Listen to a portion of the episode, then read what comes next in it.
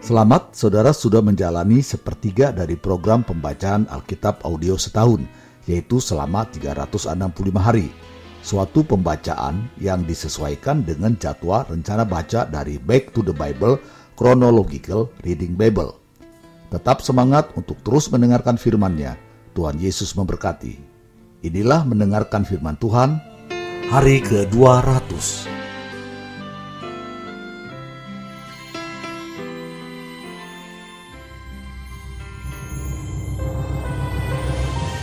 Dua Raja-Raja pasal delapan belas ayat satu sampai dua belas. Hizkia, Raja Yehuda.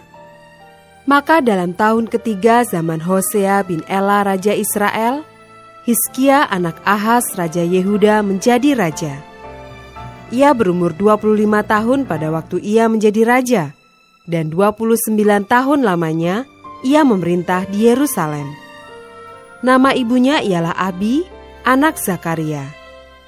Ia melakukan apa yang benar di mata Tuhan, tepat seperti yang dilakukan Daud bapa leluhurnya. Dialah yang menjauhkan bukit-bukit pengorbanan dan yang meremukkan tugu-tugu berhala dan yang menebang tiang-tiang berhala dan yang menghancurkan ular tembaga yang dibuat Musa. Sebab sampai pada masa itu, orang Israel memang masih membakar korban bagi ular itu yang namanya disebut Nehustan. Ia percaya kepada Tuhan Allah Israel, dan di antara semua raja-raja Yehuda, baik yang sesudah dia maupun yang sebelumnya, tidak ada lagi yang sama seperti dia. Ia berpaut kepada Tuhan, tidak menyimpang daripada mengikuti dia, dan ia berpegang pada perintah-perintah Tuhan yang telah diperintahkannya kepada Musa. Maka Tuhan menyertai dia, kemanapun juga ia pergi berperang. Ia beruntung. Ia memberontak kepada Raja Asyur dan tidak lagi takluk kepadanya. Dialah yang mengalahkan orang Filistin sampai ke Gaza dan memusnahkan daerahnya, baik menara-menara penjagaan maupun kota-kota yang berkubu. Dua Tawarikh pasal dua puluh sembilan ayat satu sampai dua. Raja Hizkia. Hizkia berumur dua puluh lima tahun pada waktu ia menjadi raja, dan dua puluh sembilan tahun lamanya ia memerintah di Yerusalem. Nama ibunya ialah Abia, anak Zakaria. Ia melakukan apa yang benar di mata Tuhan, tepat seperti yang dilakukan Daud bapa leluhurnya. Ayat tiga sampai tiga puluh enam. Hizkia menguduskan kembali rumah Tuhan. Pada tahun pertama pemerintahannya, dalam bulan yang pertama, ia membuka pintu-pintu rumah Tuhan dan memperbaikinya. Ia mendatangkan para imam dan orang-orang Lewi dan mengumpulkan mereka di halaman sebelah timur. Katanya kepada mereka, "Dengarlah, hai orang-orang Lewi, sekarang kuduskanlah dirimu dan kuduskanlah rumah Tuhan, Allah nenek moyangmu. Keluarkanlah kecemaran dari tempat kudus, karena nenek moyang kita telah berubah setia. Mereka melakukan apa yang jahat di mata Tuhan, Allah kita telah meninggalkannya. Mereka telah memalingkan muka dari kediaman Tuhan dan membelakanginya. Bahkan mereka menutup pintu-pintu balai rumah Tuhan dan memadamkan segala pelita. Mereka tidak membakar korban ukupan dan tidak mempersembahkan korban bakaran bagi Allah orang Israel di tempat kudus. Sehingga murka Tuhan menimpa Yehuda dan Yerusalem. Ia membuat mereka menjadi kengerian, kedahsyatan, dan sasaran suitan seperti yang kamu lihat dengan matamu sendiri. Karena hal itulah, nenek moyang kita tewas oleh pedang, dan anak-anak lelaki dan anak-anak perempuan kita beserta istri-istri kita menjadi tawanan. Sekarang aku bermaksud mengikat perjanjian dengan Tuhan, Allah Israel, supaya murkanya yang menyala-nyala itu undur daripada kita. Anak-anakku, sekarang janganlah kamu lengah, karena kamu telah dipilih Tuhan untuk berdiri di hadapannya untuk melayani Dia, untuk menyelenggarakan kebaktian dan membakar korban baginya. Lalu bangunlah orang-orang Lewi itu, yakni dari Bani Kehat, Mahat bin Amasai dan Yoel bin Asarya, dari Bani Merari, Kis bin Abdi dan Asarya bin Yehalelel, dari orang Gerson, Yoah bin Sima dan Eden bin Yoah, dari Bani Elisafan, Simri dan Yeyel, dari Bani Asaf, Zakaria dan Matanya, dari Bani Heman, Yeyel dan Simei, dan dari Bani Yedutun, Semaya dan Usiel. Mereka mengumpulkan saudara-saudaranya dan menguduskan dirinya. Kemudian mereka datang menurut perintah raja, sesuai dengan firman Tuhan, lalu mentahirkan rumah Tuhan. Sesudah itu masuklah para imam ke bagian dalam rumah Tuhan untuk mentahirkannya. Semua yang najis yang didapati mereka di dalam bait Tuhan dibawa ke pelataran rumah Tuhan. Orang-orang Lewi menerimanya untuk diangkut keluar ke lembah Kidron. Pekerjaan menguduskan itu dimulai pada tanggal satu bulan yang pertama. Pada hari kedelapan bulan itu, mereka sampai ke balai rumah Tuhan dan menguduskan seluruh rumah Tuhan dalam delapan hari. Mereka selesai pada hari ke enam belas bulan pertama. Lalu masuklah mereka menghadap Raja Hizkia dan berkata, "Kami telah mentahirkan seluruh rumah Tuhan, juga mezbah korban bakaran dengan segala perkakasnya, dan meja roti sajian dengan segala perkakasnya.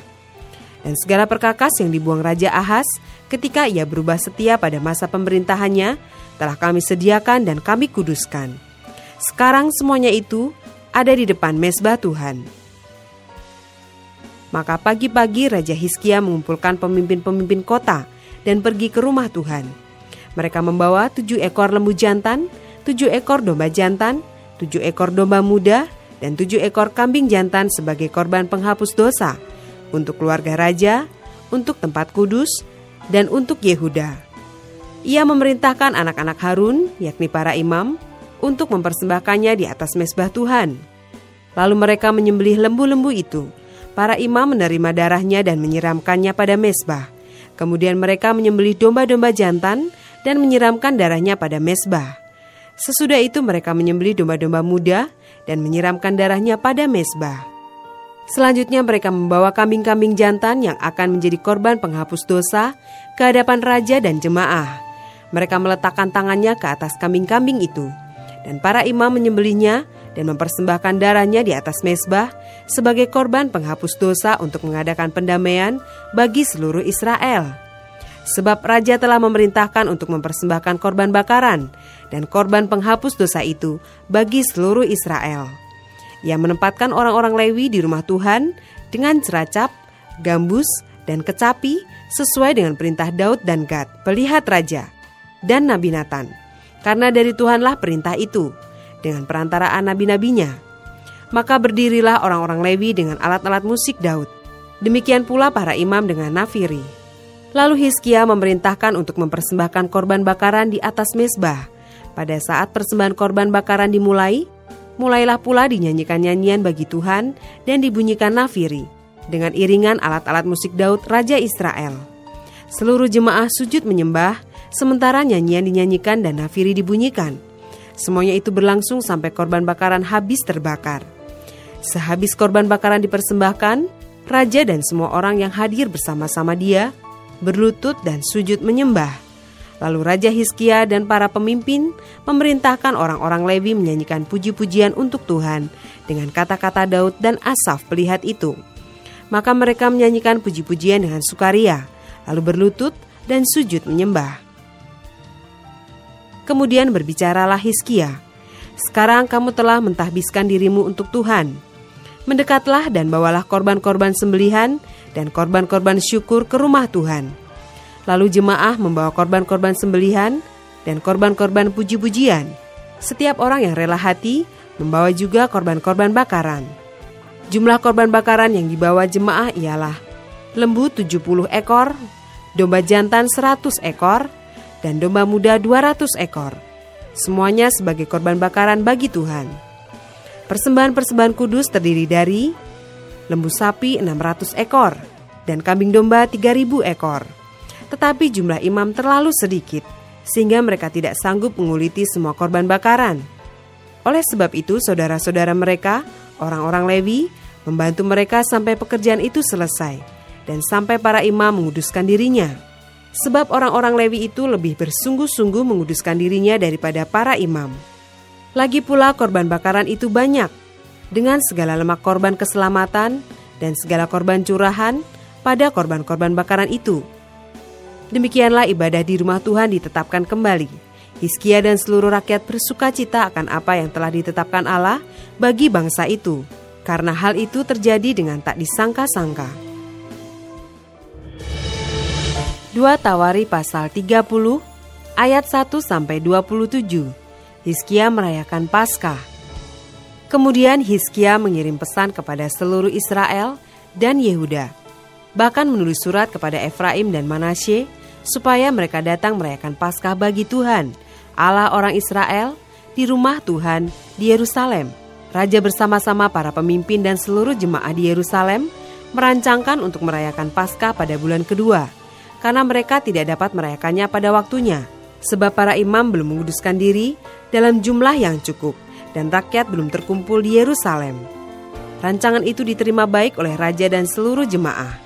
Mereka memutuskan untuk menyiarkan maklumat di seluruh Israel, dari Bersheba sampai Dan, supaya masing-masing datang ke Yerusalem merayakan Paskah bagi Tuhan Allah Israel, karena mereka belum merayakannya secara umum seperti yang ada tertulis.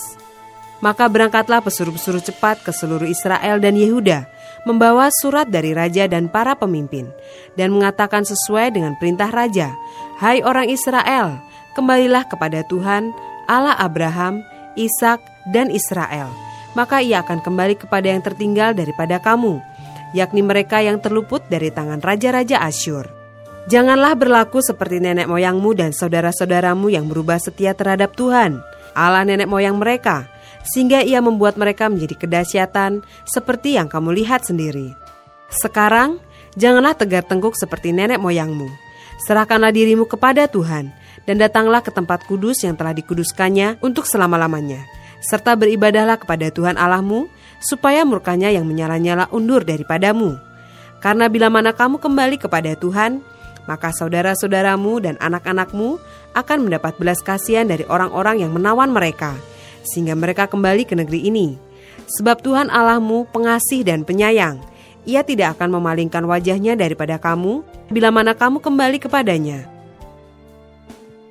Ketika pesuruh-pesuruh cepat itu pergi dari kota ke kota, melintasi tanah Efraim dan Manasye sampai ke Sebulon, mereka ditertawakan dan diolok-olok. Namun beberapa orang dari Asyur, Manasye, dan Sebulon merendahkan diri dan datang ke Yerusalem. Di Yehuda nyata pula tangan Allah yang membulatkan hati mereka untuk melakukan perintah raja dan para pemimpin sesuai dengan firman Tuhan. Maka berkumpullah di Yerusalem banyak orang, suatu jemaah yang sangat besar, untuk merayakan hari raya roti tidak beragi pada bulan yang kedua. Lalu bangunlah mereka menjauhkan mesbah-mesbah yang ada di Yerusalem. Juga semua mesbah korban ukupan disingkirkan dan dibuang ke lembah Kidron. Kemudian disembelihlah domba Paskah pada tanggal empat belas bulan kedua.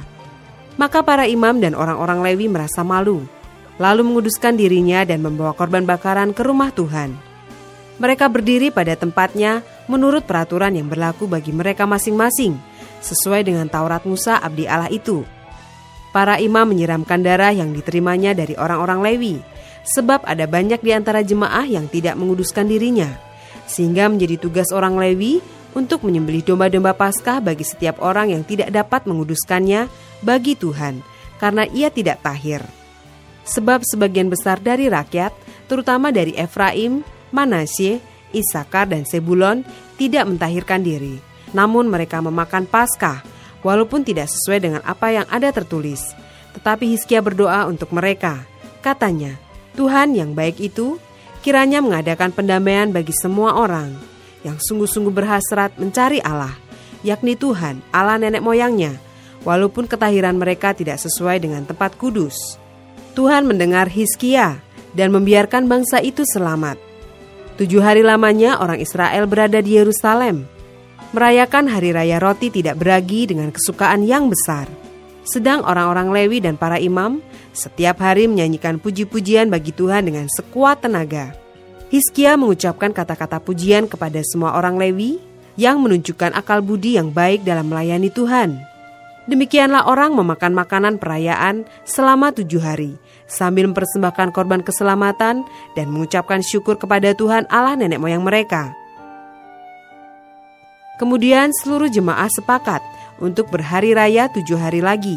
Lalu mereka berhari raya tujuh hari lagi dengan sukaria, sebab Hizkia raja Yehuda telah menyumbangkan kepada jemaah seribu ekor lembu jantan dan tujuh ribu kambing domba.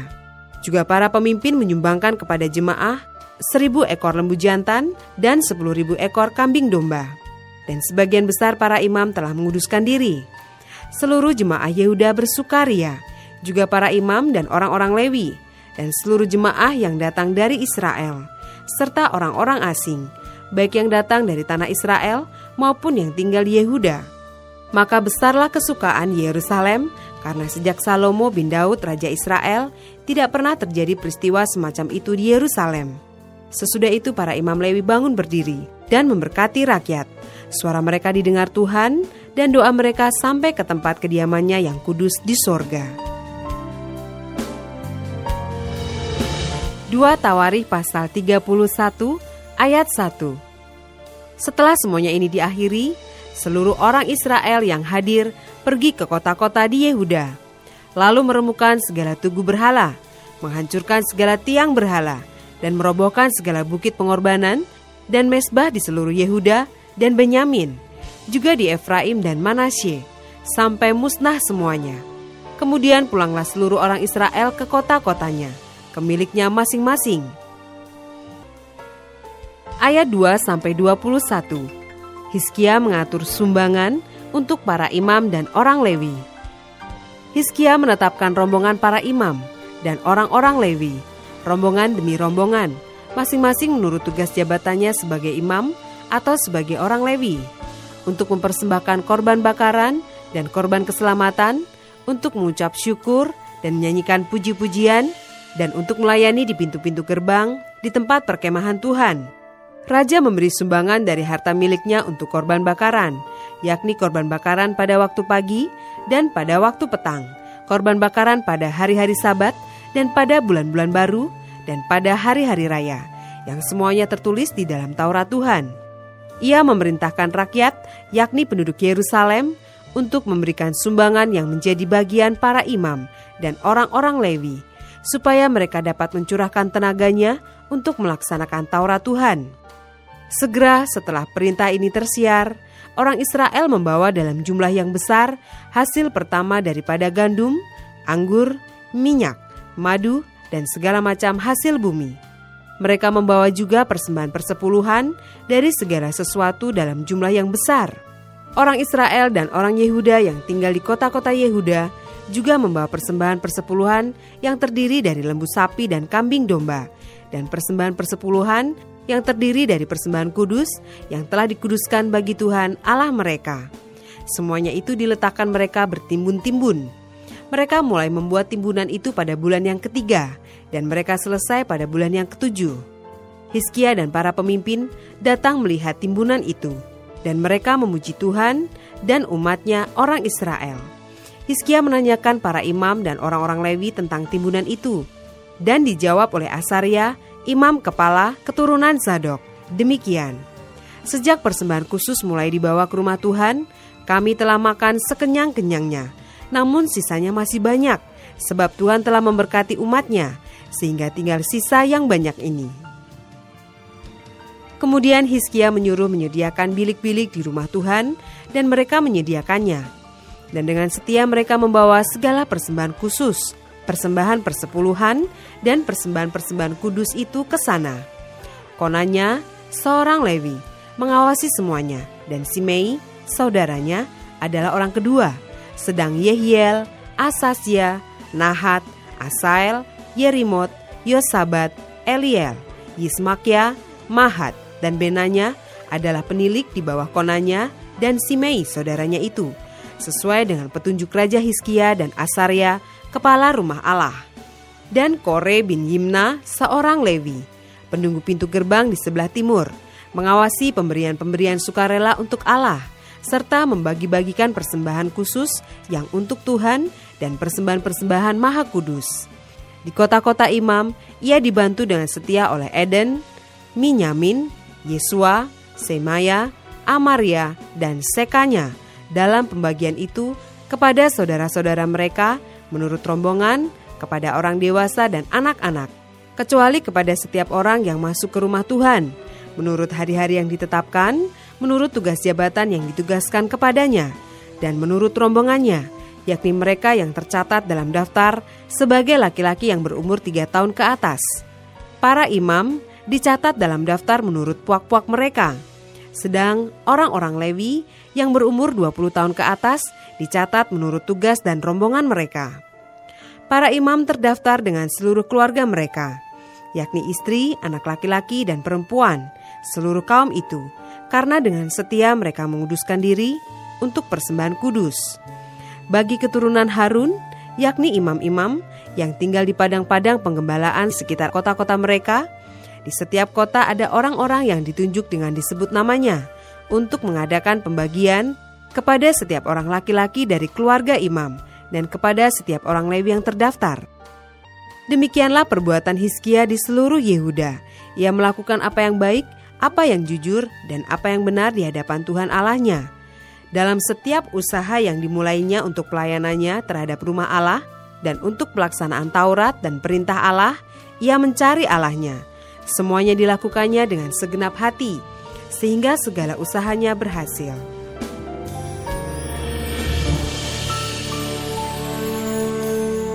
Mazmur pasal empat puluh delapan ayat satu sampai lima belas. Sion, kota Allah.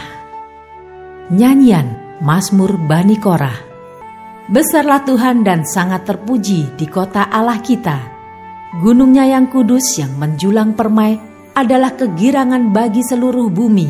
Gunung Sion itu jauh di sebelah utara kota Raja Besar.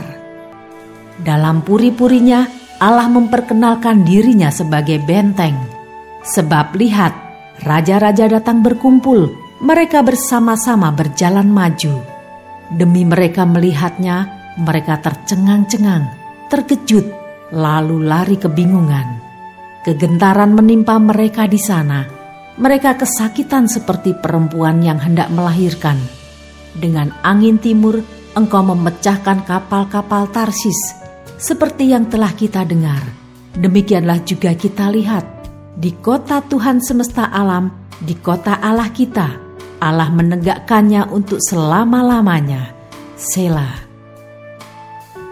Kami mengingat ya Allah, kasih setiamu di dalam bait-Mu.